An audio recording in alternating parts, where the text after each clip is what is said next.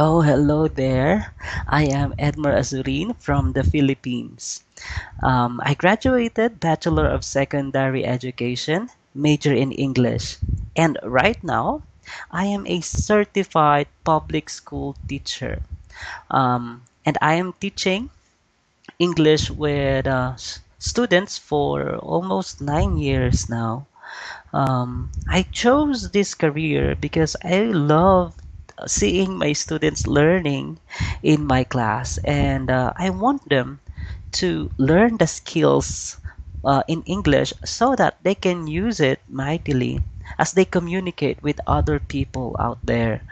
Um, aside from English, I can also speak Spanish because I learned Spanish or I studied Spanish in Instituto Cervantes uh, in Manila, where I finished uh, the course of B point or B1.